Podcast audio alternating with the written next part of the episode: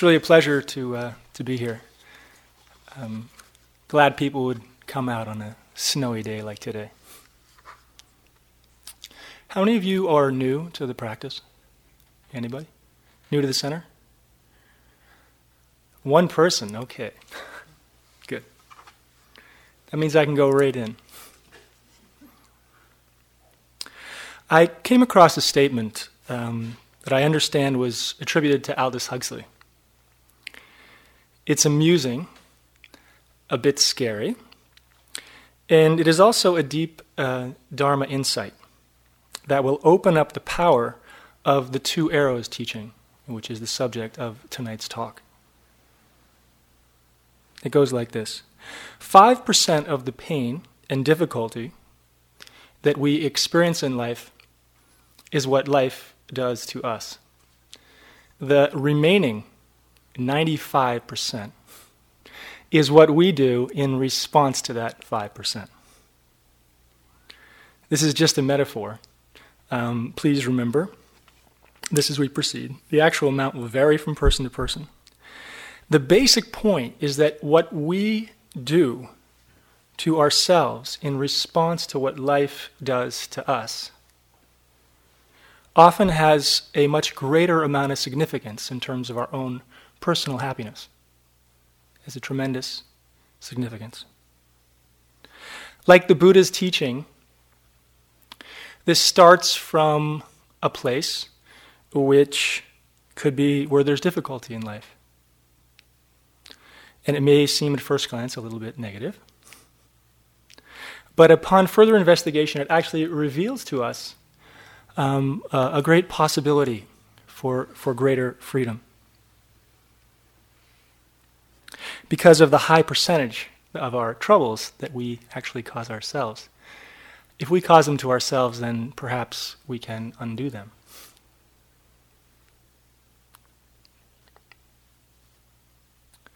The Buddha used a very practical sense, and used in a very practical sense,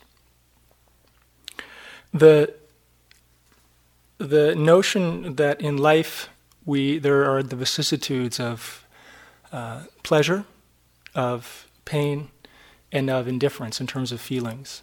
That no matter what we experience, joys, sorrows, uh, strength of body, or illness in body, they can be experienced all through the lens of pleasant, unpleasant, and neutral experience. He says that there's a wheel of these feelings that continue to cycle, and that our life is cannot escape them. It's an unending cycle. This is one truth, a basic truth, a good starting point for looking into this teaching. A second truth that he talked about is the fact that we don't simply have these experiences of pleasant, unpleasant, neutral, but built into each one of them is a response, is a reaction. So for pleasant experience, then we tend to crave. We tend to go for what we want more of it. For unpleasant experience, we tend to push away. And for neutral experience, we tend to either be indifferent or be confused a little bit.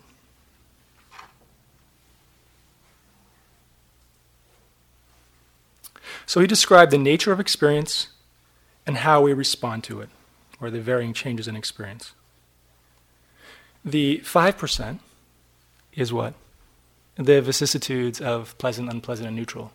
The 95%, metaphorically speaking, is the rest. It is the attachment, the aversion, and the indifference or confusion in response to that. I'd like to turn now to the sutta itself. Now, sutta means teaching. It means uh, canonical teaching. One of these. This actually comes from the earliest teachings of the Buddha in the early. It's called the early Buddhist canon, and uh, it was it was different baskets of teachings. One was some shorter teachings. It's called the Samyutta, and it came comes from a teaching called the Vedana Samyutta, or feeling, the teaching on feeling. So a small part of this sutta is a teaching on the two arrows It's the first part of the two arrows. The unenlightened being experiences pleasant, unpleasant, and neutral. And the enlightened being experiences the same things, the same feelings. However, when the unenlightened being encounters unpleasant feeling, he grieves, laments, beats his chest, and is distraught. There's some pretty interesting language actually in the early, some pretty graphic language. And is distracted. He feels two kinds of unpleasant feeling one in the body and one in the mind. It is if an archer shoots one arrow into a man and then a second arrow. The man would experience both arrows. Such is the unenlightened being. The enlightened being experiences the same unpleasant physical sensation, but no mental suffering. The first arrow is felt, but not the second. We can see in terms of the unenlightened and the enlightened the differences between the 5 and 95% that Aldous Huxley referred to. So let's look at both people and see how this happens. First, let's take me as an example for the unenlightened being, okay? Pretty easy to do. And this is an example, um, it's fictitious, but with any good fictitious story, there are probably elements of truth. Uh, it's interesting when we write it. When I was writing the talk, get, I got to know myself a little better by what re- was revealed when I when came up when I was trying to deal with examples.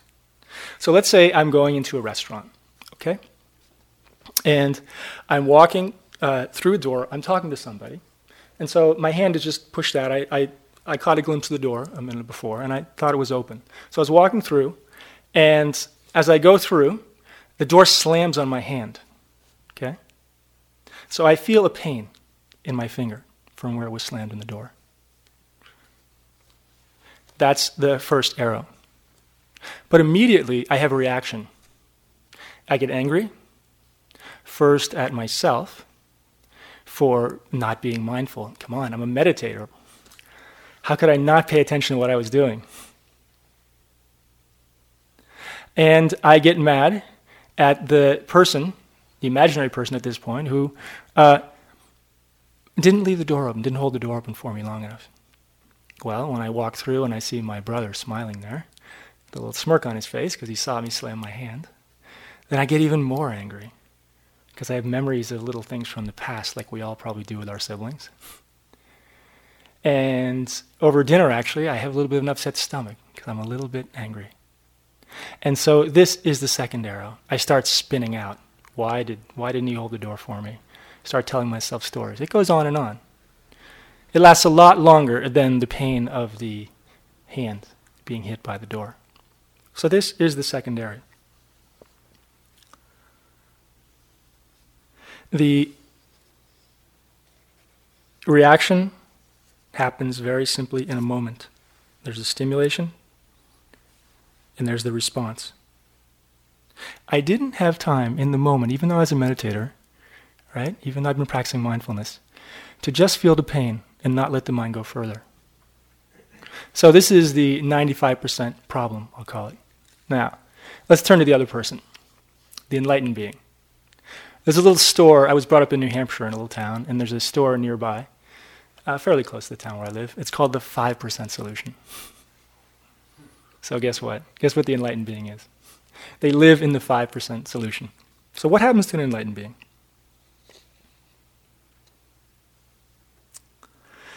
it sounds pretty radical that there could be such a difference. So they have the same stimulus, but a different response. Okay? Same pain, but the enlightened being, that's it. They just feel the pain, there's nothing else. The enlightened being has no aversion or no attraction in the response in the moment of contact. But the enlightened being, as far as I understand, would feel it because they are human. Um, I'll give an example of maybe a semi enlightened being. there was this, and, and how this actually functions to go a little deeper into what actually happens in our minds. Um, there was a, a, study done. It was actually they took a bunch of people, and they hitched them up to machines that uh, monitored brain frequency, how the brain changed. It was emotional response, I think, brain activity, and emotional activity after a strong sense impression. Okay, so they took different subjects and they gave them maybe it was a, loud, uh, a loud, sharp sound, unpleasant sound. So what would happen to uh, a regular human being, a normal person, an unenlightened being, is that on the graph, when they heard the sound, that the there would be a spike, okay, and then over the next ensuing minutes, you would see, and this is a, this is the impression, and this is the time, you would see the spike going up and down you would see the, the, the mind moving. It would, it, would, it would register the fluctu- fluctuations of the mind. And then eventually, it would come back to its steady state, where it was before, okay? A calm starting state. Now, when the same thing was done with the Zen master, what do you think happened? Went straight up, okay? Same impression, but then very quickly, it came down to a steady state, back to the calm state of mind. So, all this space in here, if we, if we go through time. All these movements, that's what we would call the second arrow of suffering. The difference between the enlightened and the unenlightened being.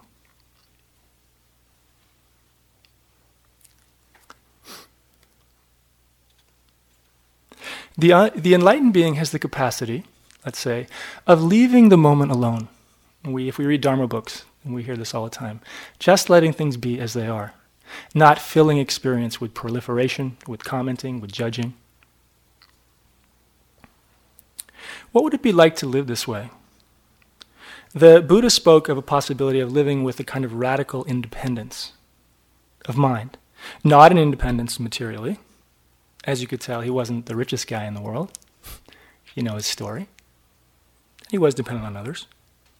Not even independence from experiencing the vicissitudes of pleasant, unpleasant, and neutral experience. But a tremendous capacity to experience whatever is arising in a very different way, in a new way.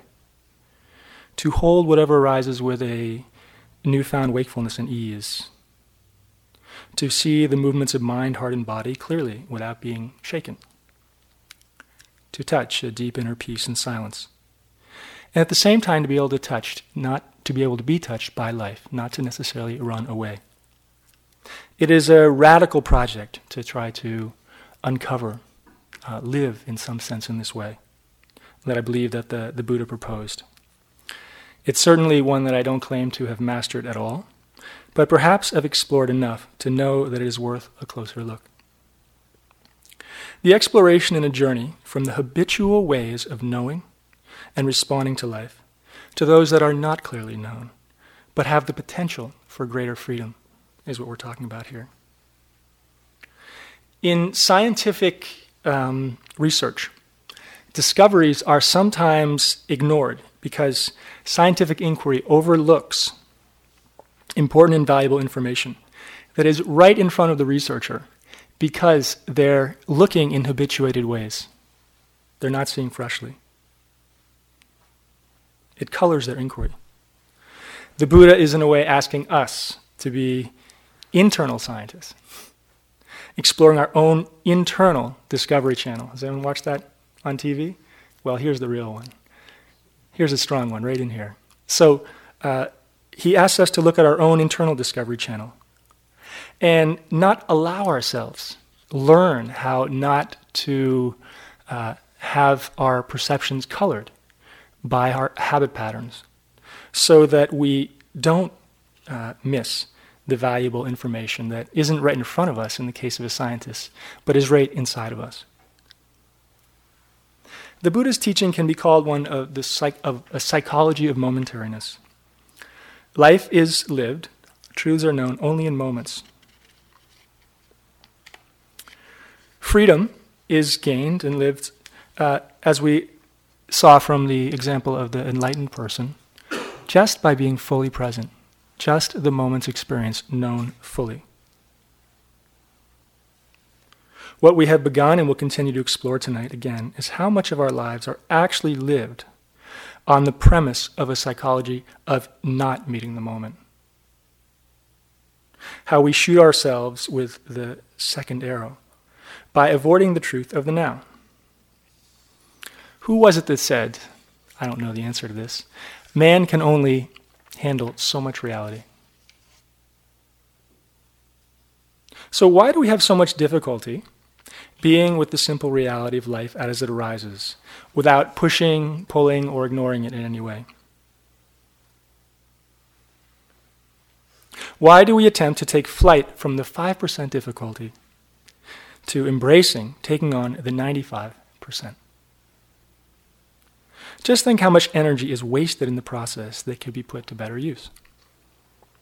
We don't seem to have a choice Let's go back to the sutta. And looking, this is the core of the sutta now, and this will give us a better indication as we slowly discover how this process unfolds. And through slowly exploring how it unfolds, we can start to see how to unpack it, how to find um, a way to counteract these tendencies. So, in experiencing, this is the sutta, in experiencing an unpleasant feeling, an unenlightened being feels aversion displeased over that unpleasant feeling, latent tendencies to aversion are accumulated. Confronted with unpleasant feeling, he seeks delight in sense pleasures. Why so? Because the unenlightened being knows no other way, like, say, the practice, out of unpleasant experience than to seek the distraction of sense pleasures. Delighting thus in sense pleasures, latent tendencies to attachment are accumulated. So, this is the basic problem. There's two ways that the unenlightened being reacts. And you probably know what happens with the enlightened being, so we don't have to go through that one again. When unpleasant, unpleasant experience arises, the unenlightened being reacts with aversion. Can we relate to this? Yes? You don't like something? Okay. Someone gets mad at you uh, something doesn't go your way, we'll give examples, of course, then we get aversion right in the moment. So, the more we stay, it says that displeased over that unpleasant feeling, latent tendencies to, to aversion are accumulated. So, when we stay with that aversive energy, it goes in a way deeper in the psyche. Okay, it's called a latent tendency. We'll explore more how this works later on. But fundamentally, it goes, it goes to a deeper reactive level in our psyches. And confronted with unpleasant experience, here's the other option, or it can happen after the aversion. He seeks sense pleasure to escape from the unpleasant. That's what we saw earlier in the sutta. The unenlightened being knows no other way out of unpleasant experience. So it's saying it's a very deeply ingrained pattern. We have to, this is just what we do. We escape unpleasant experience by going towards the pleasant, either via aversion, okay, or not. So let's give a really concrete example from a situation. Let's say you're at work. Very simple. Very simple. Not if you can do, if you understand what's going on here. Okay, some people. let's say you're at work and you and your boss are working on a project. Um, and you have an idea of how to do it, and your boss has an idea how to do it. And you're pretty clear that yours is the right way to do it. Uh, but because the boss is the boss, guess what happens? After a lot of conversation, the boss gets his way. So after the decision is made and the boss goes away, you sit there and you get angry inside yourself. Why didn't it happen my way? We don't get what we want. It's unpleasant. I had the better idea. You start this self talk that we all know so well. And we stay with this for a while. And then after about five minutes or so, perhaps, we find ourselves uh, at we find ourselves getting a cup of coffee and putting a little extra cream in it. We had a cup of coffee a half hour before, and we usually don't have another one. But there we are, and we feel a little better when we're sipping that coffee. But we thought we were we thought we really needed it. So what is that? Very very simple example. First feeling aversion, not tolerating, not being able to stay with this with the feeling, and then moving towards relief through sense pleasure. So, what do we have here in terms of the arrows? It's very simple. We get our first arrow of not getting what we want, right? We want our project, we want our way of doing it to, to be approved. We don't get it. Second arrow, we have pain, aversion, and we try to escape into sensual pleasure. The latent tendencies to that movement get strengthened. And the more we do this, the stronger they get. The basic, real basic movement here, as you can see, is that we, there's a cycle in every moment's experience. We have contact, and there's a feeling tone. Okay. We respond to that by either craving or clinging after we have the feeling tone. So here we're trying to push away the aversion, and then we move towards the pleasant. Okay? Once we get the pleasant, we try to hold on to it. If we have the aversion, we try to push it away. Very simple. We can see it over and over functioning. The basic premise here is that we're looking for pleasant experience. That's our escape. Okay? It can be mental objects, it can be physical objects. That's how we find our happiness. And we do it over and over and over again. Habituated patterns of doing it. Look at the roots of all kinds of addictions. What do you think they are? If anyone, I mean, uh, we can all probably relate in our own ways to addictions to food or alcohol or sex or work or anything. And when do we find ourselves moving deeply into those patterns and strengthening them? A lot of it is probably when there's something uncomfortable, when we feel some level of displeasure. Okay? And that's our response. And we get a relative comfort when we're in our addictive pattern. We know it. And that's the trick about habituated patterns is that somehow, whether they're pleasant, even if they're unpleasant, we get comfortable with the feeling. And there's an underlying quality of satisfaction in holding on to that. But it doesn't stop. It keeps the cycle alive. So when we're outside of it, when we're not in the addictive pattern, and we're in a place, a state that is less satisfactory, and when it gets intolerable for us, we shift back into it. Okay? So it happens over and over again.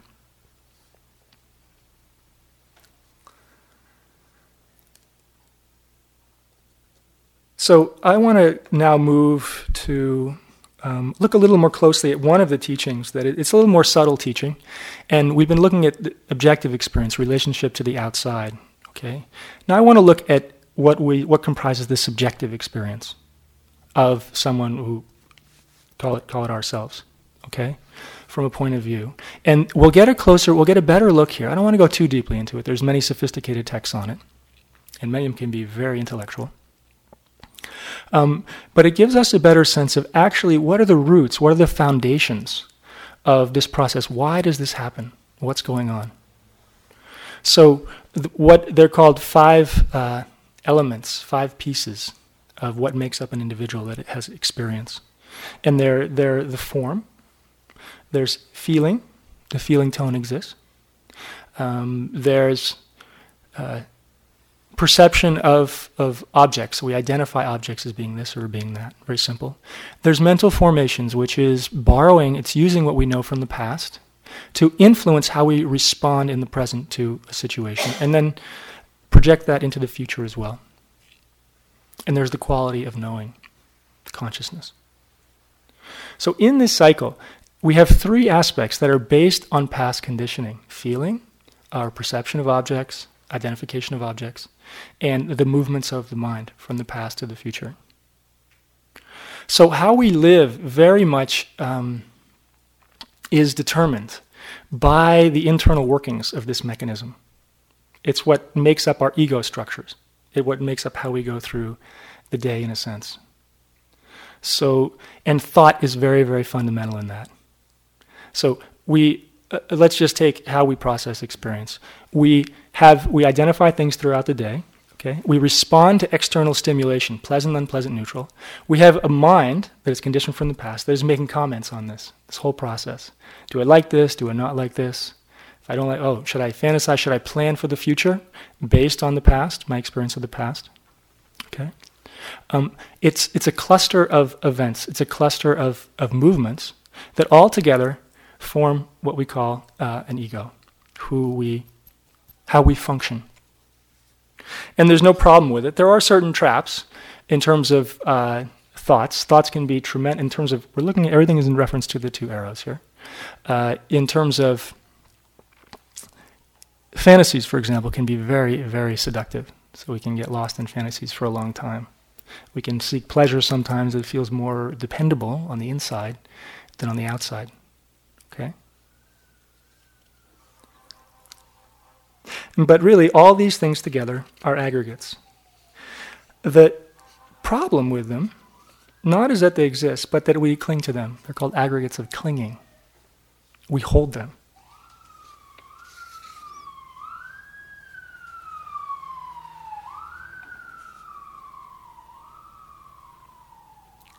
And through clinging to these, the more we cling,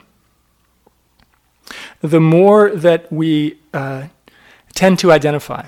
There's a basic pro- there's a basic process that happens in our experience when we cling more and more and more. Then identification forms. You ever? I was just thinking about this earlier before I came over here. Have you ever seen um, how dogs and their owners sometimes if they've been together if they've been together for a long time, they start to look like each other. like they take on the character of each other. Actual so there's there's a certain level of identification that's going on there, isn't there? And they've been together for so long, and that's, uh, that, that's actually, that's just a statement of clinging, the, the more you are with something. And they may be very dependent on each other. But it you actually takes on um, the form of the object that you cling to. So there's an intrinsic, that basically what happens is that we cling to this functioning of the mind, we give it a life of its own for the ego. It's not a problem of ego functioning, because we need the ego to function. It's it, it what moves us through the world. Uh, it's what it's it's where how creativity happens. It's how we uh, create buildings like this and computers and everything else. How we how we pay the bills and you know we have to negotiate life to do to, to deal with it. And we learn from the past to do this. We don't throw out the past. We have to. It's just simply what happens. But can we let this happen? Can we can we not identify with it? Why do we identify with it? We get very entranced by it. It's like thoughts. Thoughts happen. Sometimes we get really, we start to believe our thoughts, don't we? Even if they're completely irrelevant. There's a bumper sticker in Cambridge I saw once, I think, or someone told me about. It says, Don't believe everything you think. Because it's a trap. but we do. We believe that this ego functioning is, it turns into ego identification. There's a quality of self there. It's a problem of a, the, uh, uh, the servant, okay? These should serve something. The servant becoming the master. It's a little like if we've hired someone to uh, come in and say, do some gardening in our house. Uh, for our yard, and pretty soon, after before we know it, the person is uh, telling us uh, where to live and who to marry. In other words, they've become our master. And we just, they were just there to help us out. Did anyone here see the movie 2001 Space Odyssey by Stanley Kubrick? Right? Okay, good. Remember the basic theme of that? Um, and Arthur, it was, it was based on a book by Arthur C. Clarke. And I've heard that the uh, screenplay was co-written, or it was helped by a, Arthur C. Clarke lived in Sri Lanka, was written by a Vipassana meditator, so it's, he got some assistance from a monk there. Um, so the story of the of the movie is it's about a spaceship, and there's a computer on the spaceship that's uh, it's on the spaceship to help run the ship, help it to get where it's going. But the the computer gets so intelligent and gets so powerful internally, and guess what? It decides to take over the ship, decides to run it itself, and the humans uh, have a heck of a time dealing with it.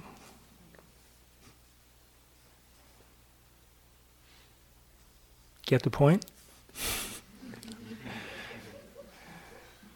Who's Hal?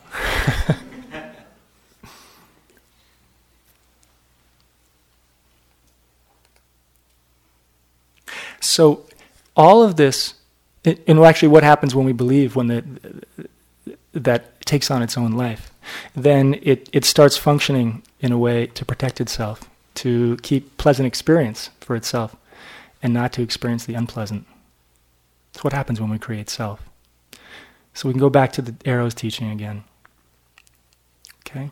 We've got two things now. We've got one, the fact that we move towards pleasant experience and avoid the unpleasant.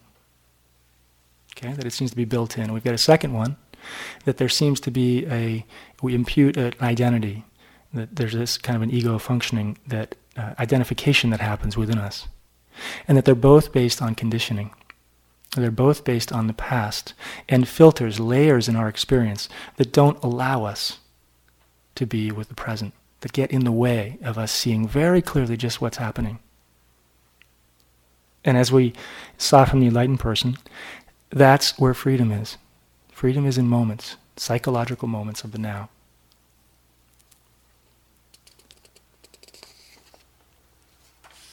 So now that we've looked at the problem from a number of angles, including the structure of who, what actually makes up to what we, who we believe ourselves to be, uh, now that we've looked at the problem clearly, let's address it. Joseph Goldstein, who's uh, one of my teachers, one of the founders of IMS, he tells a story that I love. He says there's a bunch of people that are in discomfort, that are hot, and they're seeking relief from their from their discomfort. Before them, there's two two ways they can go to seek relief. One, there's a cool pool on one side in front of them, and on the other hand, there's a fire. What would you choose? So beings choose and they go in one or the other. And spontaneously, as they go into one, they appear in the other one where they stay. So those that go in the fire, the unpleasant experience, are appear spontaneously in the cool pool. Those that go in the cool pool, sensual pleasure, are spontaneously appearing in the fire where they're suffering. Okay, so what's that saying? We run to pleasure and we create more pain. We face the pain and guess what? We experience happiness. I like the metaphor very much. Obviously, the fire people faced the first arrow, faced the first arrow, and didn't add additional suffering. The others created the second by deciding to run from the first. What I've been pointing to all along is that we try to do is go for happiness, and what we end up with is the second arrow of difficulty, of pain. We might call this overall process an optical delusion of the mind. We don't see the situation clearly. Based on the misperception that chasing after and clinging to impermanent sense pleasures gets, will get us uh, reliable psychological happiness. That's the misconception. We found the conditioning from the past, through functioning of the mind activities and habituated tendencies, controls how we respond to situations in the present. Like the computer HAL, through mistaken identity, we impute stability where there is none. The, the conditioned mind doesn't understand that it is bound up in endless cycles of reactivity past conditioning present, leading to the future, over and over again. It actually seems that there's no way out, and the more we crave, cling, and become in the cycle. Chasing after impermanent sense pleasures, the stronger the tendencies to do so become, as we saw from the sutta. And for me, the saddest part of the whole thing is that in the process, we tend to cut ourselves off from what I believe in is our greatest source of reliable psychological nourishment that we have. And that's the truth that is found right here in ourselves, without chasing anywhere. We lose the nourishment possible by meeting the moment fully, by creating a split, a conflict, between the present experience and where we would like it to be or should be. So there's this inner dialogue that we're having all the, I mean, it seems to be going on quite commonly when we suffer.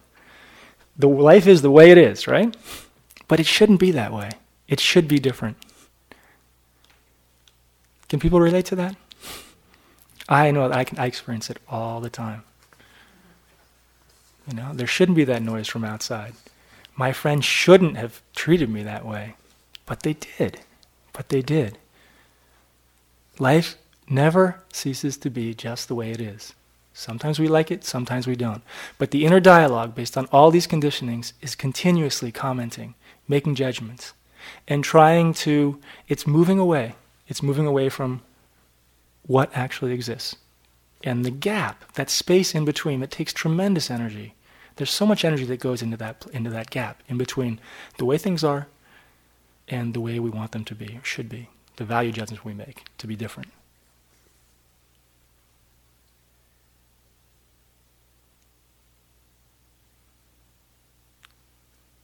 So it happened when I was with uh, the situation my brother, for example, with the door.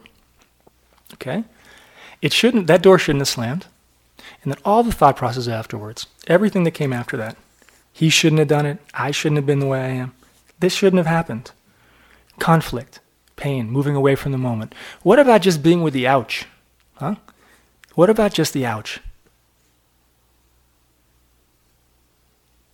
Conditioned responses exist in time. They feed off the past and create the future. It's how we use our energy investing in them. It's like building a golden or iron or rope link fence. Okay? Or a line. It's actually like a rope like a rope line that we follow. We go from one link to the next to the next. Craving, clinging, aversion, pushing, keep working. Uh, it's like Larry says sometimes, it's like chasing after bigger and better, like monkeys chasing after bigger and better bananas in the mind or in things from the outside. It's object based. We keep going after one, after the other, after the other. Okay? So it's linked. And if we're well off, it's golden. If we're okay, it's iron. If we're not so fortunate, maybe it's a, it's a rope. Doesn't matter. We keep doing it, same thing. We think it's leading to happiness, getting us from the unpleasant to the pleasant, but we don't see what it actually is. The Buddha might say that it's actually a chain link fence that runs in a closed circle, and we're on the inside. The mind inside time, boundary activity is caught. Like Han Shan, who was a, a, a Chinese Zen practitioner I liked very well, I used to carry around his poetry, said, It's like we're ants trapped in a sugar bowl, running around all day long chasing after pieces of sugar. Until one day we've grown old. But the Buddha said we can get out of the bowl he said we can cut the link in the fence and get out, taste the freedom outside the known conditioned responses. And here's, here's how we do this. The answer couldn't be more simple. We all know the answer, anyways, don't we? By being totally present in what is happening in the moment's experience and not cultivating conditioned responses that pull us in any direction at all. By seeing what arises in the now clearly and deeply, that is enough, just as it is. We don't need to change it, run from it. Don't need to run anywhere else at all. The Buddha spoke of freedom in terms of wisdom. If the whole cycle of becoming is based on delusion, not seeing clearly and being caught in time, then freedom is seen as its antidote. We see in something we see something just as it, as it is, complete, full. We see it in a way. This is the Cambridge Insight Meditation Center. Insight meditation, vipassana, vipassana, means special seeing, clearly seeing. It stops the chain reaction. It breaks the link. It starts to pull the plug on Hal from the movie. Perhaps we have experienced before, perhaps in nature or with the sound even the sound of a city street, where we experience just the moment, all the qualities. Our mind paused for a moment and was fully present. In that moment, and this I'm just saying naturally, I'm not saying as a practice, as a fruit of practice. Okay, and this happens sometimes. In that moment, the restless meanderings of the mind are quiet. It sees the mind, it, clear, it clearly knows. And then somehow in the moment when we're very, very present, it tends to happen more with pleasant experience. of course, it's easier to be with. But it doesn't have to. Then the mind is wonderfully refreshed. I've heard it referred to as life giving to life. Fully present, life giving to life.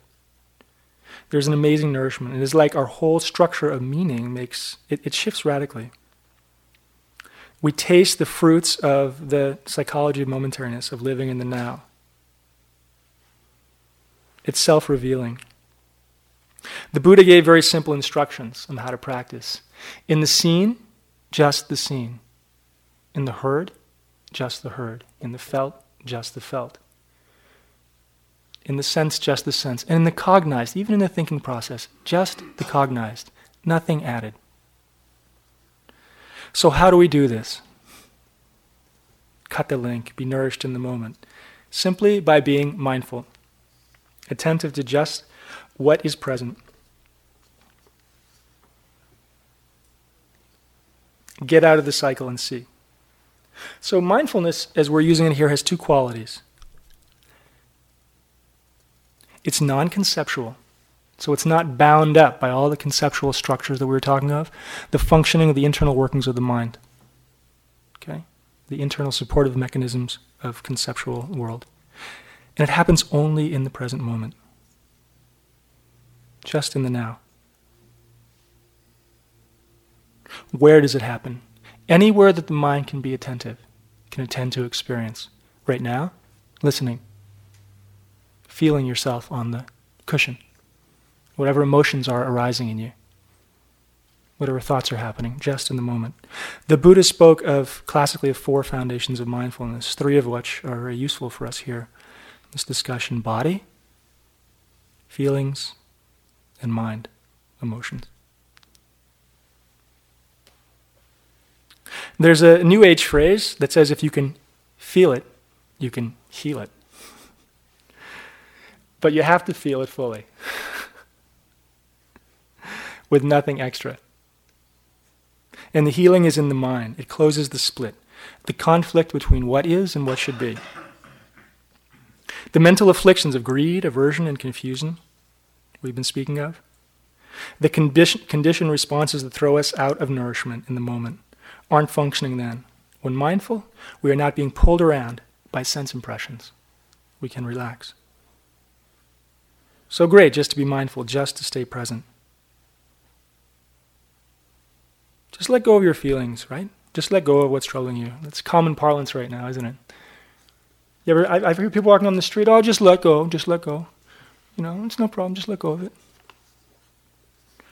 So, what happens when we try? the conditioned patterns still function more times than not. And now, since we know the answer, at least if we think, oh, it would be good to be mindful, just simply be mindful, then uh, we've created a split out of this. We said, you should be mindful. We've created another way to suffer. We're in the same old trap. So, what did the Buddha recommend? This is a very important point. He said, use the resources we have, including the mind of the past, including intention, reflection, to change the underlying tendencies of mind that keep the heart and mind bound. So use the resources that are available. After all this talk on how the thinking mind, the planning mind, the mind that draws from past experience and leads into the future, is bound up in the second arrow, creating the second arrow of suffering, shooting ourselves with that second arrow. How can it be that these mechanisms are involved in getting rid of this arrow? Remember, I said the phrase that the mind is a good servant, but a bad master? So too, for memories, can serve. Thoughts can serve. It's mistaken identity, the delusion, that gives the mental life its title as a ruler. Ajahn Mun, who was the grandfather of the Thai forest tradition, um, teacher of uh, Ajahn Chah, many other great teachers. I've had the good fortune to be able to practice with some of them. Uh, he said, uh, It is good to love freedom. It is good to love freedom. It is important to have a goal, an orientation, Loving freedom is not the same as living freedom. It is still a structure in the mind that has the danger of creating a split between things as they are and should be. This gap, when the orientation is to escape unpleasant, can be filled with the seeds of more suffering. When it is filled with using the content of mind to create the conditions to not invest, not create the second arrow arising, then the results will be different. If our love is to walk the path, which means learning to be more fully in the now and create the circumstances to do that, then we need to have reminders to do this memory, reflection. We don't throw out the baby of the power of intention and direction of thought with the bathwater of a mistaken identity and craving, clinging, and pushing away. When the Buddha was practicing at a particular point in his practice, he was just before he was enlightened. Um, I guess he was in a pretty tough place. I guess was, maybe it was one of these periods when he was eating one grain of rice a day or something. He was a real ascetic. Um, he had the memory of when he was a kid and he was sitting under a rose apple tree. I guess when he was, the story says he was six years old. And he remembered such a peace of mind, a balance of mind, that that memory prompted him to change the way he practiced. It prompted him to eat more. And it said that after he gained a balanced strength, he was able to practice until enlightenment. There is a holistic approach here to create the best conditions for conditions, learning from the past to try to create conditions of body and mind that help us to be freer, happier, more balanced in the present and future. The common sense approach of taking care with the body and the mind, using our reflective capacity like the Buddha did, is very important. I teach yoga here. Larry asked me to do out of do it out of a place, I believe, of compassion for the suffering, the difficulties that we face when we try to look for sustained periods at just what is arising in the body and the mind as we sit. It can be good to prepare the way for the journey so that it is smoother and we have more resources to draw on in times of need. Of course, in terms of doing yoga, of being careful with diet, etc., no matter what we do, the body eventually will go its own way. It is a fact. So, our approach to such activities, as with the use of reflection on the past, must be in the service of this love of awakening, of moving more deeply into the capacity to be in the now, into the newness of it, not the oldness of conditioned responses. The love of awakening gives us direction. Reflection and skillful use of the mind and body help us to follow that direction. The direction is, of course, the orientation to be fully in the now and it should be clear that our reflective thinking capacity is limited. Even our love of freedom is certainly not freedom itself.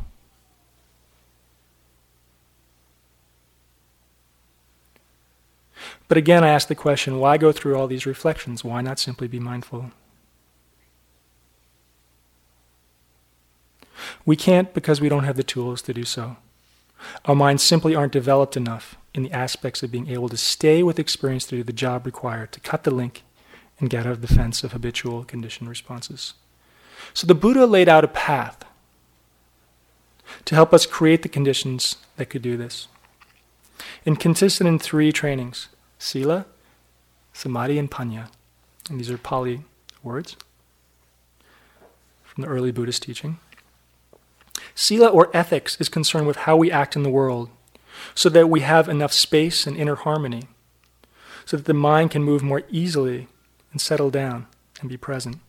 It is a training in being sensitive and respectful in our actions to ourselves and others. Samadhi, or concentration, is the quality of strengthening the mind through staying with one object for periods of time so that it is fit to do the work of investigating experience in an ongoing way. We use the breath much here, some more body, some more sound. We learn how to give the mind a refuge that is other than the unrelenting one of chasing after experience. Panya or wisdom is the process of a mind that is fit, strong, supple, to look into experience. Investigate it clearly, see it deeply, and in this seeing, the walls of limitation in our minds and hearts can fall away. In the practice, concentration and wisdom often work together. Mindfulness is the master key. And as the finger that points to the moon is not the moon, nor even the spaceship we build to get there, the moon is simply the moon. The moment is simply the moment. When we touch it deeply, we know it mindfully. So the path is actually the, so the path is actually not the fruit of the path. The doing mind can never be non-doing. Practice is not enlightenment. Enlightenment, as one teacher has said, is an accident. But practice does make us accident prone.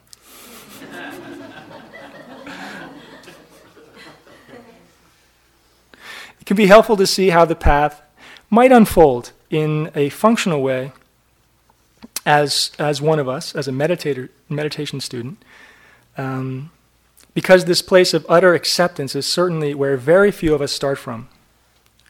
As we explore, we will explore both formal practice and daily life. Okay? So this is just something I thought of um, this morning.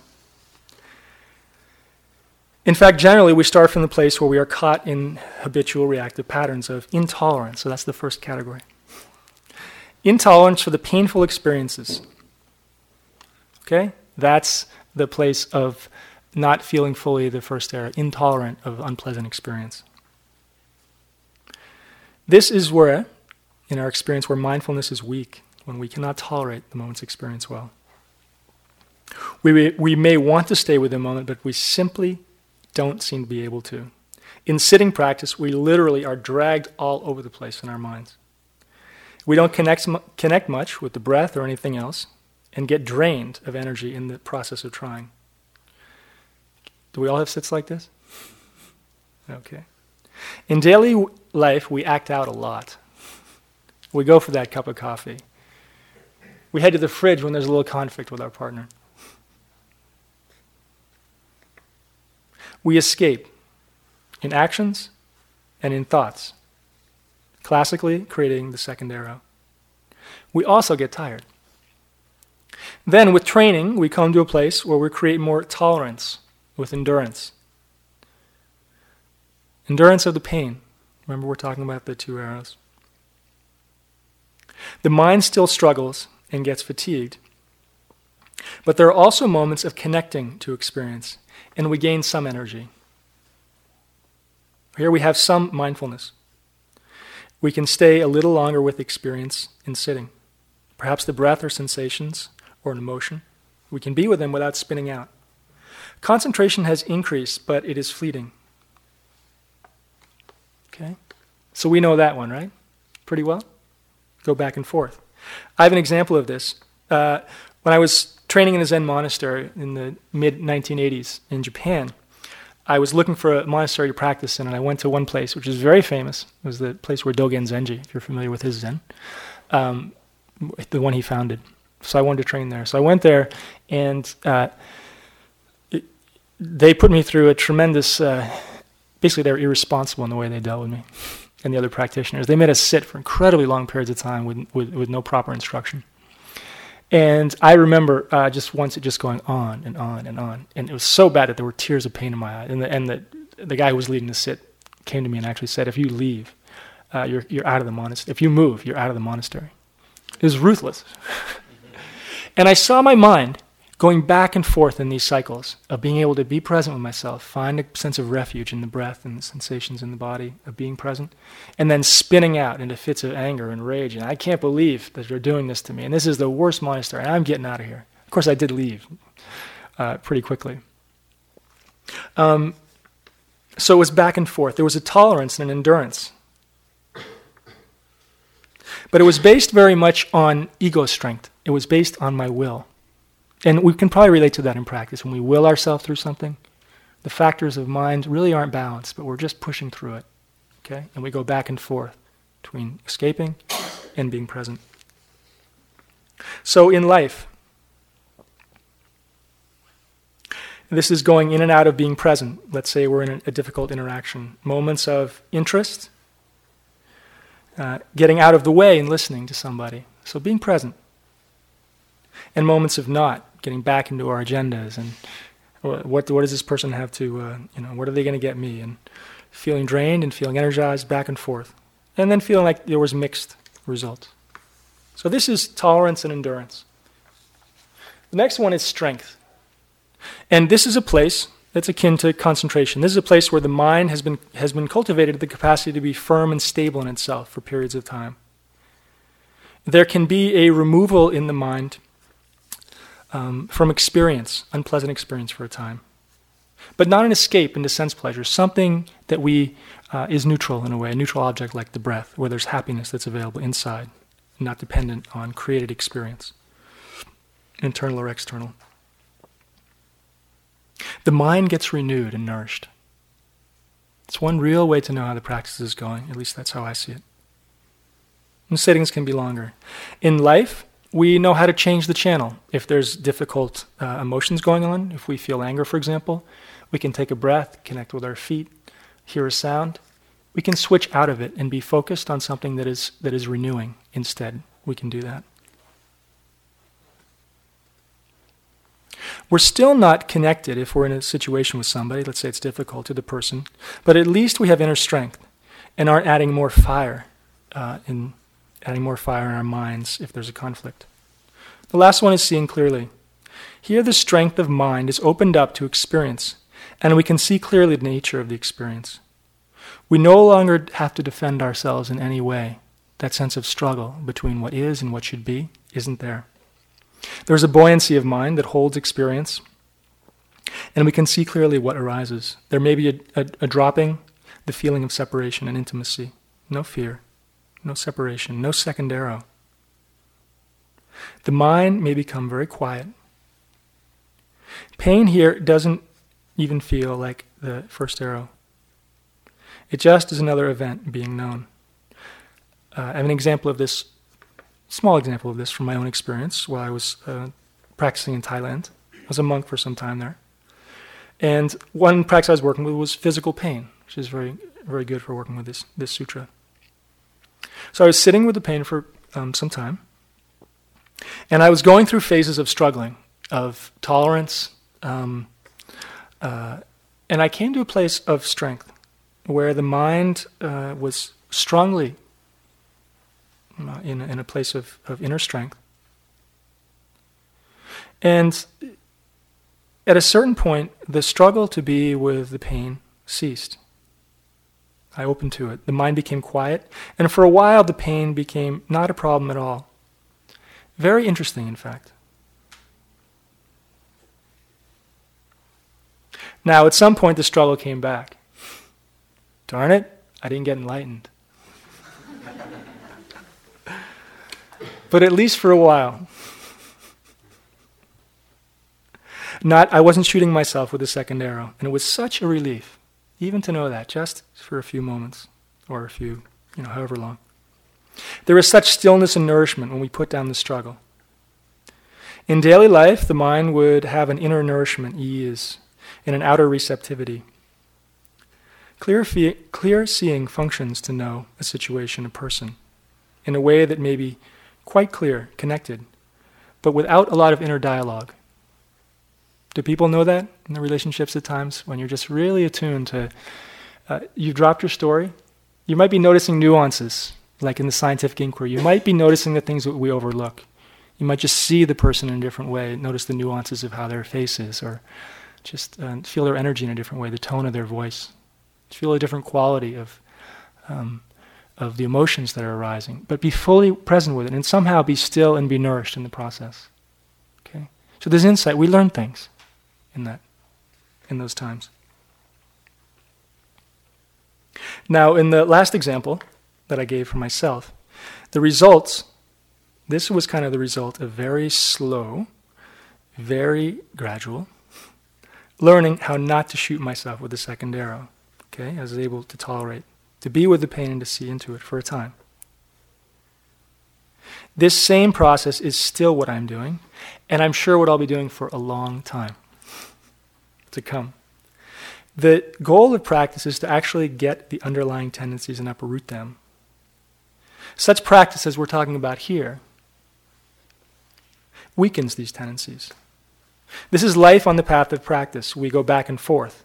The more we practice, the more we change the underlying tendencies, the more we react in outer ways, habitual ways of responding, the more they get strengthened. So the path has signposts, if you will. We practice and progress on one level, sila, samadhi, and panya. On another level, the fruits happen only in moments.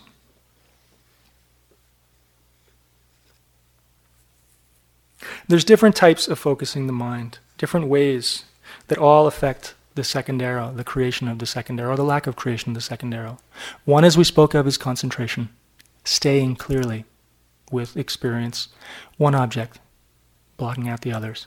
In this scenario, the underlying tendencies of the second arrow, uh, the underlying tendencies which create the second arrow, don't get strengthened. Okay, it's like we get out of we get out of the game for a while, but we're also not uprooting the underlying tendencies. A second way that when the mind is strong and focused, and we may work in both of these ways at times, is to have an open, a more spacious awareness, not fixed on one object, but very open, where the mind is still quiet. And in this can tolerate much more experience. We don't have to react. It's like you put a little bit of salt in a small cup and it's really salty, right? If you put it in a big bathtub or something, then you don't taste the salt so much. So we can be with more difficult experience if the mind is spacious and open. Joseph uh, Goldstein has said that the whole practice is actually expanding the container of what we can be with.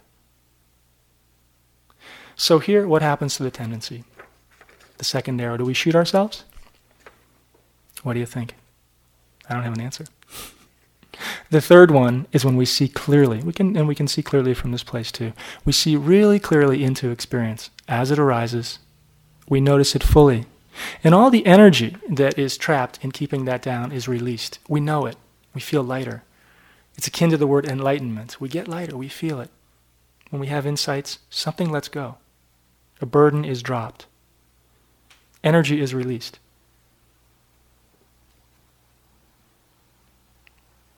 The second arrow is not only not nourished, it is let go of.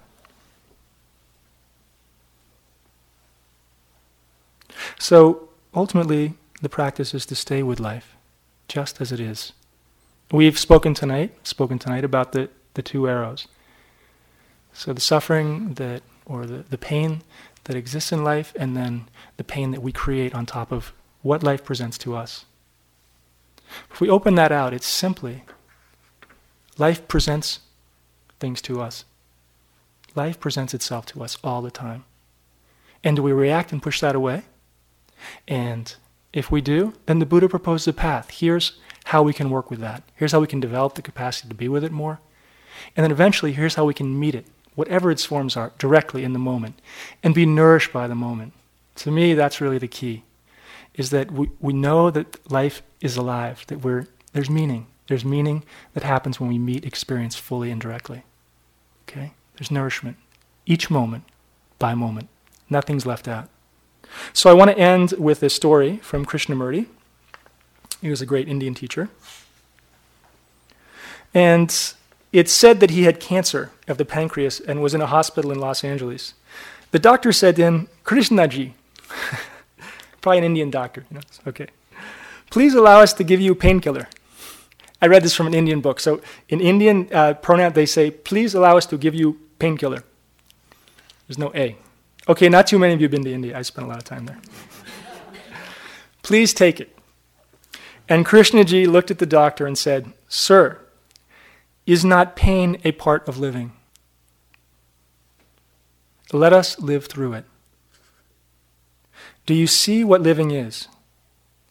Is not pain a part of life, sir. Please let us live through it. Let's sit for a minute.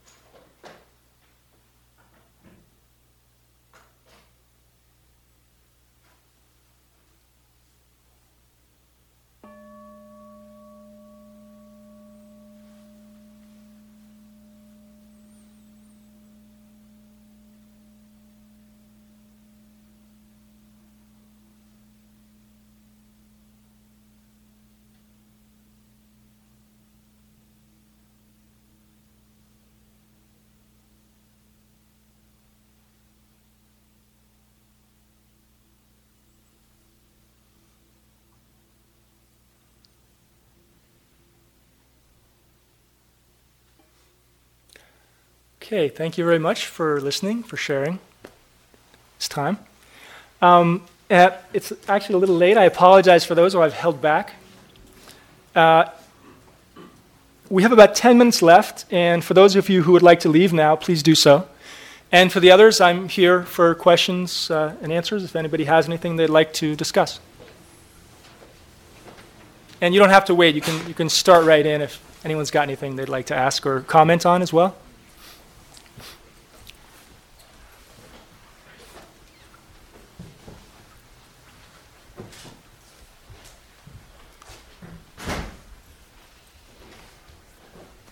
So, was that a complete teaching? There's nothing left to be discussed? I doubt it. no more second arrows being fired, huh? Please. Um, I really liked uh, the quote you started with about the 5% and the 95%. Mhm. I really identified with that. Uh, but I did start thinking about, um, in terms of staying from uh, having an aversion to pain and going towards the good. That's also part of the survival mechanism, you know, that you pull your hand away from a hot object to prevent Good. yourself from getting bur- Good. worse. And you try to heal yourself Right. Right, so, uh, you know, how do you balance being in the moment and staying alive? That is being in the moment. Um, I actually had to cut the talk down, and there was a, there was a whole piece on that. There's, uh, that's no that's no good answer though, is it? um, it's part of it's it's it's part of the uh, what what I called in the talk the ego functioning versus ego identification. So it's not that it's not that we don't take care of ourselves. As a matter of fact, I think when when we're working in harmony, um, when things are balanced, we actually respond more quickly and accurately in situations. There's not so many conflicting signals from our minds about how to respond to a situation. So if we, yeah, if, if there's, if we, if we burn ourselves, then we don't spend a lot of time actually thinking about what to do. Oh, th- I burned myself on the stove because, I mean, you were saying avoid burning yourself on the stove, right? But let's say we do burn ourselves. Yeah, that you to. Yeah, you remember. You remember. That's a function of memory. That's a simple function of memory that we remember from the past. And I used the positive example in terms of the practice that the Buddha remembered what it was like to have a, a calm, balanced mind. And so that informed what he did, the decisions he made in the moment going into the future. So it's the same thing. It's the same thing. It's, so the memory was serving his purpose. And it'll be the same thing here. You want to stay, you don't want to burn yourself. So the memory that you have of avoiding the heat in the past serves you now. Nothing wrong with that. That's skillful, you know, ego function, I would say. Or I, I'm not a psychologist. It's just good. There's no problem there. Did you see anywhere that there was a problem in terms of the way that the um, the teachings are presented, either here or, or elsewhere? Uh, no, but, uh, but just about, you know, what, what's the, the conclusion of certain things? Like, uh, in terms of mental suffering, say, you uh, gave an example of hitting your hand and your brother being involved with it, and I was just starting to think about, well, what about situations when you're with someone who is sadistic? Mm-hmm. You know, do you stay in a relationship with that person to learn what you can from it, or do you leave it? And you know, how how do you uh, How do you live your life? Well, yeah, yeah, you know, how, how do you judge when you're you're both trying to negotiate things like that, and um, but also knowing that a lot of your suffering is coming Right. from yourself and thinking that you have to run away from things. Like, what, when There's- is it appropriate to yeah. run away? When is it appropriate to, you know, how and how do you learn that? uh, hopefully by living life well and learning from. I mean, a lot of what I think uh, applied dharma is is simply learning the lessons that we need to in life. In other words, we make mistakes, we get hurt, and we learn. We don't close up over the long term. We don't become bitter, become hardened. We don't. It's so in terms of that, we don't just keep those underlying tendencies of aversion uh, and clinging. We don't strengthen those. So that's not that doesn't answer your question, does it? Because it's not a surface level answer. It's a deeper level. Um, the the Buddha spoke to his his son, Rahula, uh, and he, he he said, Rahula, uh, reflect this way. If before you do an action, if it's helpful for you and the person you're involved with or others, then if you think it is, then do it. Okay? If it's not, then don't do it. While you're doing something, reflect is this helpful for me and other people that are involved? And then you can change course if you're not. And then reflect afterwards was this? So if you've made a mistake, you can learn from it. So I would say in the in the situation of being involved with somebody that's that's harmful, that there's a real there's a lot of um, suffering that's going that that person is inflicting, okay, either internally or externally. You have to weigh that. You have to see what your own role is in that. You have to see what your own priorities are. Um, and you know your response, how you choose, how much compassion is there? How much looking at the overall situation, and how much you know how much are you actually cutting off from the situation of dealing with it? How much are you escaping in the process of making decisions? And how much are you open and learning and staying, just discovering each, each moment along the way? So there's not a fixed answer in that at all, but maybe it's helpful. Okay. Please.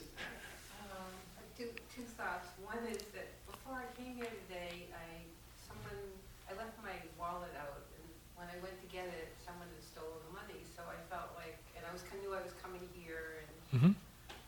So I could feel myself, you know, I, I've been doing some meditations, I feel myself, well, I know I'm going to get upset because I don't like it that somebody took the money and it was somebody probably in the residence of the house where I'm working. Mm-hmm. But I didn't want to stay too glued to that. They had left some money, so I knew I would be able to get here. So they were kind thieves, huh? Compassionate thief. I've never heard of it before.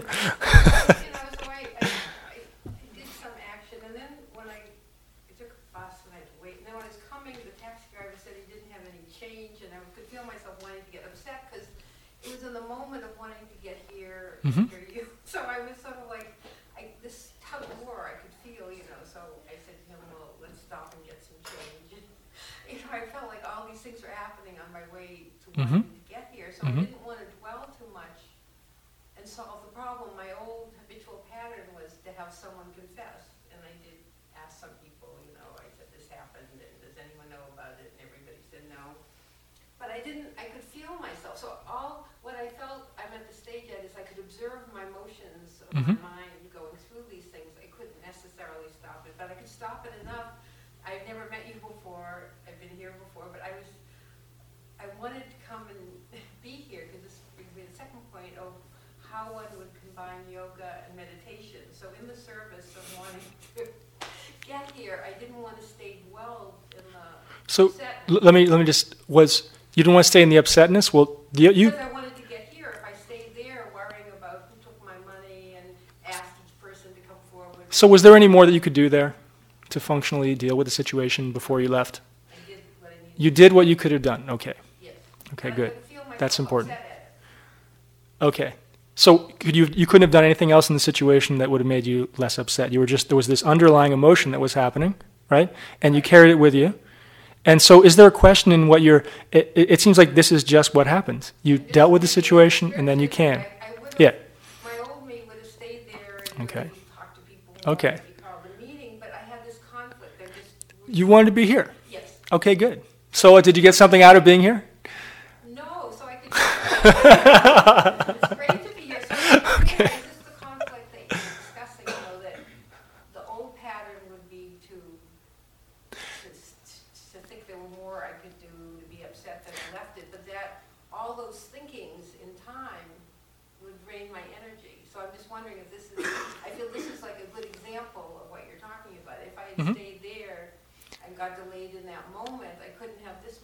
So you didn't stay there. Right. Right? You left and you dealt with whatever was happening in your emotional life along the way and you've been dealing it while you're here. And now it's it's alive right now. Whatever's happening in you is happening with you right now, right? So so I think there's two and this is actually probably a, a very important teaching. There's two levels that go on in a certain way. And that we have to find the balance. And the first question was addressed to this too. One is in terms of just our mental life, the psych, like, like we call it the psychology of now being present with what's happening. Okay, if there's a split between it should be this way and it is this way, we fully, on that level, we fully feel Okay? That's where, if, if we're having a natural quality of awareness, whatever is most predominant in our experience, if it's an emotion, if it's a sensation, we stay with it. We investigate with it. We see its movement. We just, we're just there with it to the best of our ability. That's a fluid way of practicing mindfulness. Okay? So that's a different level than making decisions about how to proceed with a situation where there's a conflict of interest, which is what you're talking about. Okay? And there you make a decision. You know, that's based on our past conditioning. That's based on what our priorities are, too. And you simply made a decision. I haven't found that, much to my chagrin, many times, that when I'm very invested a lot of times in being with really what's happening in the moment, sometimes it'll help me, it'll, it'll inform decisions. I mean, it, it definitely informs big decisions. Like, it informs priorities. So, on a certain level, you made a priority. You set a priority. You were going to be here. You wanted to learn the Dharma or Dharma and yoga. Some, that was more important than following through and asking more questions. Okay? So that's like a macro level decision you made. So that's just what happened. Then once you make that decision, and that the influences of that decision can come from many places, right? It really, a lot of the Buddha's teachings actually have to do with intention. And that simplifies decision making a lot. What is our intention? What is our goal, in a sense? Ajahn Mun, I talked about, had the love of, of awakening, the love of freedom, so if you really love that and you believe in that the, these trainings are efficacious to help us experience that, you know, over time and in the moment, then you make certain priorities. Oh, should I meditate right now or should I go down to the corner and have an ice cream cone because someone's asked me to? You know? And you might say, okay, I'll have the ice cream cone, but I'll do it mindfully. Doesn't mean you don't cut yourself off from life. But you may say, okay, I want to do this retreat. We, we frame, or I'm going to stop this situation. I've done what I can with my wallet, and I want to go hear the Dharma. Okay? That's a macro level decision based on our goals. Just try to be clear on that level. It sounds like you were. And, but I don't think that miraculous, in my experience, and maybe others can share if it does, I don't think that just being with the moment, the moment's experience, minute by minute, moment by moment, second by second, sometimes that can really help inform decisions that need to be made. When the mind gets quieter, sometimes answers just come. It's a creative, there's a kind of intelligence that can function, that can inform our decisions. Sometimes we get very creative like on retreats. I mean, I just came back from a, a three week self retreat, and there was a lot of creativity that happened at times when the mind was still. Okay? And some of the things that came out of that were clear, and, they, and I, I can follow those. But it's not a guarantee. If we're in the confusion of a situation, the information we get there may not be any more valid than just a macro level. And that's why reflection is important. And that's why looking at the overall situation is important. Common sense. Okay, it sounds like you did it, you did a good thing. It sounds like it was fine. So the process of being with our experience, that doesn't change. Okay? That doesn't change. And the more we can get a quiet mind through that process, the more we experience moments where there's real quietness, then that tends to help the bigger decisions as well. At least that's what I've found. Is that helpful at all? Yes, no, it was very helpful. I, I, I just felt it was good that it sort of happened because it was right on the topic. And Yeah. What I felt was I couldn't exactly still my mind, but what broke the cycle was that I could watch myself. It slowed me down because if you're Mhm. watching yourself, what it, you know, am I going to spin around here and for how long, or am I just going to break it? Because I could watch myself being upset. Mm-hmm. Exactly. And then I said, that's gonna do anything, so then I could, by watching myself, I couldn't stop the being upset, but I could have compassion on myself. That's great. upset. Yeah. And then I could say, I'm out of here. Great. And that's empowering. That actually strengthens the mind. That's a very practical. I'm out of here. Okay? Great. If this, if this uh, building started burning down, do you think we'd sit here and say, notice burning, bur- conflict? I want to sit here, but I'm about to die. Do you think we'd stay with that or would we get out? Right? The skillful thing would be just to go get out. It's not, it's not helping ourselves or others in any way. That's why this quality of knowing, it's a holistic approach of knowing the overall situation, you know, uh, is really, really important. And then letting mindfulness serve that and be an aspect of that. But we're not, it's not blind. We're not, you know, it, it's not to be stupid. it, sounds like, it sounds like you handled it really well. And um, it's not necessarily, when I talked about a quiet mind, it's really not about trying to create the conditions of that. Because, like insight, um, stillness happens of its own. It's really a quality of getting to know ourselves. Like you said, your mind, uh, it quieted down in a way. When you just started to watch what was happening, we just get to know how we're actually functioning internally and how we're responding to situations. That in itself is a very powerful practice. As a matter of fact, that is the practice. This is a way when we sit to strengthen it. Okay. Anybody else? It's, uh, it's actually past nine o'clock. If, any, if everybody would like to leave, you may, and if people want to stay a little longer, if anyone has any questions, then uh, yeah, just keep asking questions. You can, you can stay or go. Uh, Yeah, Please. I, got a relationship question. uh, Partner don't ask me. is not a practice, not practice, so if happens, Oh, right. and then I'm like, oh, all right, well, this thing occurred. Um, I take the arrow, everything's hunky dory, and now, but What do you mean? What do you mean? You take the arrow and everything's hunky dory? well, because I go, oh, it's just a second arrow, okay, and so I deal with the situation as it is, and I'm, Right. I'm all right with that. Right. You know, for this time I got it right. Yeah. And but now they are not. Right. You know, they they have the second arrow in there. You know, wondering why I'm not on their side with What- the second arrow. What do you mean they're not? Can you can you be? I mean, y- For instance, say um, if she, she's offended, you know, because the waiter was mad. or, Right, you okay, know, was rude yeah. or something like that. Yeah. So I'm like, you know, whatever. You know, Mm-hmm. we got our food. Everything's fine. If they're mad, they're mad. That's not my problem. But she's taking a personal affront to this, and so we're a couple. We're supposed to be, you know, in this together type of thing. And, and I'm like, no, no, honey, it's second arrow. You know, you, you know, I'm going Nice. with that. All right, I'm gonna need that arrow to, defend- you know, defend. wait, you're not going. You're not going anywhere with. So you're basically. Are you saying you're not investing? You're not going to invest in the situation? Uh, right, right. I'm not investing in the second arrow Right. together. You know, because I'm like, oh, the second arrow. Well, Well, remember, her arrow is, in one sense, her arrow is her arrow, and your arrow is your arrow. So the place to watch is, and I would ask you, what's happening inside of, if she's doing her second arrow, right? Yeah. Then I'm what- all right with it. The guy Are you? me at all. No, no, no, no. Are you all right with her second arrow? With her getting involved with her reactivity? Uh, no. Okay, that's your second arrow. You just got, you got your first arrow because you got Right. unpleasant. No, I feel bad for her. I mean, Yeah, but- pretty much it. You now, how do I sympathize with her without doing that? Doing what? Getting involved with that. That whole, you know, this her. Look, her, It's, it's very, uh, yeah. dealing with it is yeah, yeah. Not my problem. So your problem, just to be clear, something's going on with her, okay, and the waiter. Clearly. So these are external conditions. Okay? You got yourself. Now, just just deal with her like you would the light bulb, just for a minute. Mm-hmm. Okay, you're not going to deal with her like the light bulb. She's your partner. You're going to be compassionate. Good. But in the moment, she's res- she's doing something. You are registering unpleasant, right? Yes. There's a reactivity. That's your reactivity now. It's based on someone else's reactivity, but it's yours. Okay. So, how do you deal? I'm interested in how you deal with whatever arises. So, it could have been the light bulb could have exploded and you got, you know, and it hurt your hand. You know, something could have happened, right? And you would have had a response to that. I would say, okay, how are you dealing with that?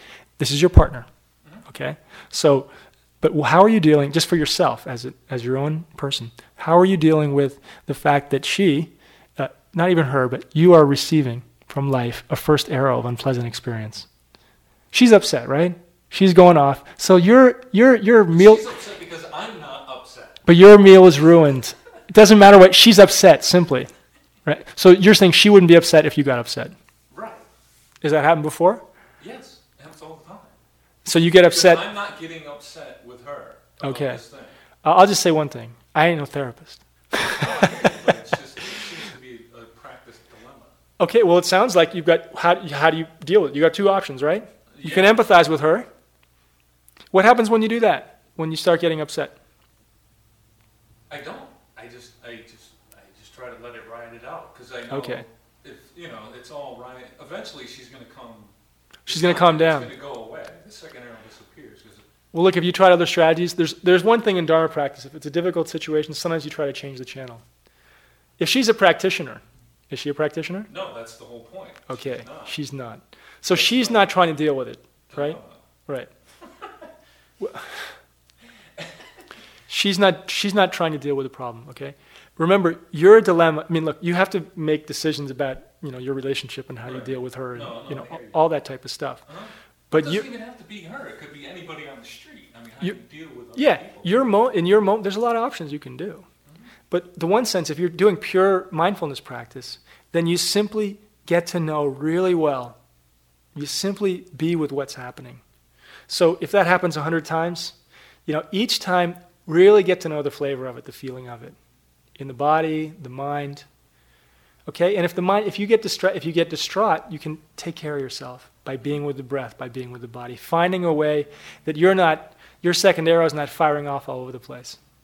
Okay, you find a way to take care of yourself in the moment, and the more you do that, then because you can shut off from the experience, right? You can say, I'm not going to deal with that, but inside, you're not in a good place. Or you can be with what's happening inside yourself, use practice, and then to whatever extent possible, you open up to it, to the emotional response to the situation. And how you respond, does that make sense? No, I'm with you. Yeah, and how you respond externally, that can be very many different things.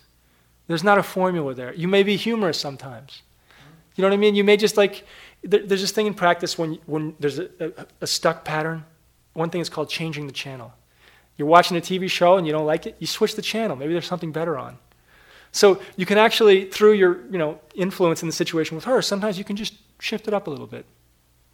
Okay, you can, you know, you can, I'm saying there's different ways. Mm-hmm. If the energy, and if you're invested in the energy, right, because you are, and you, you know, you're a couple, so you're really bound up in each other, then you're, you're, the way you deal with practice is also dealing with the relationship, right?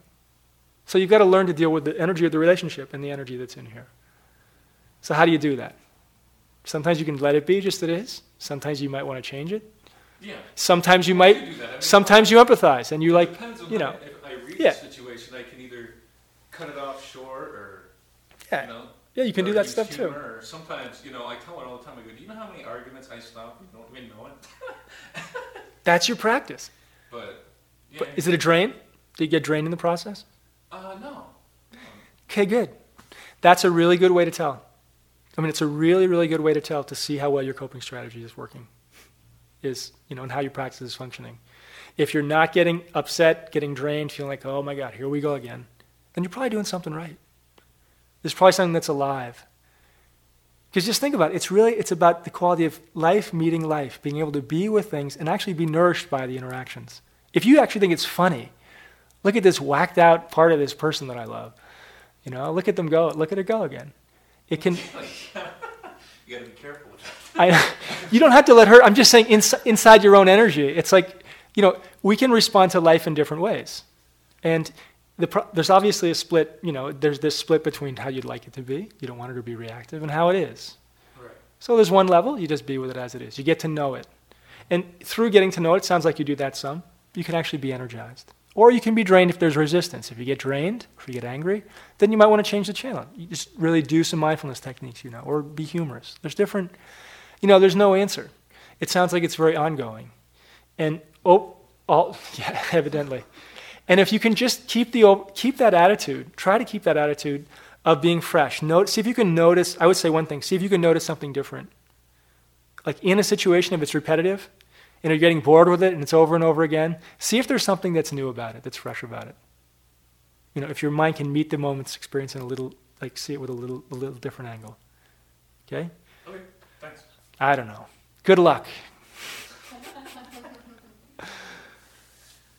You know, the Buddha, he told people to go and renounce because, relationships got a lot of difficulty in it. It's, it's bound up. okay, let's take one more, if anybody has one more, and then we'll end. And if no one's got another one, okay, good. Well, thank you so much for coming.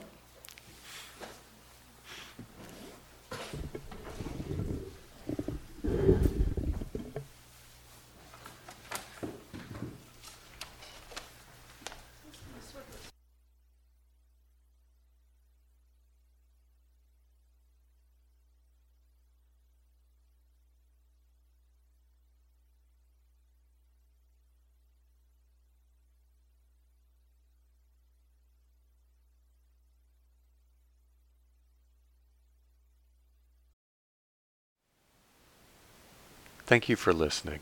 To learn how you can support the teachers and Dharma Seed, please visit dharmaseed.org slash donate.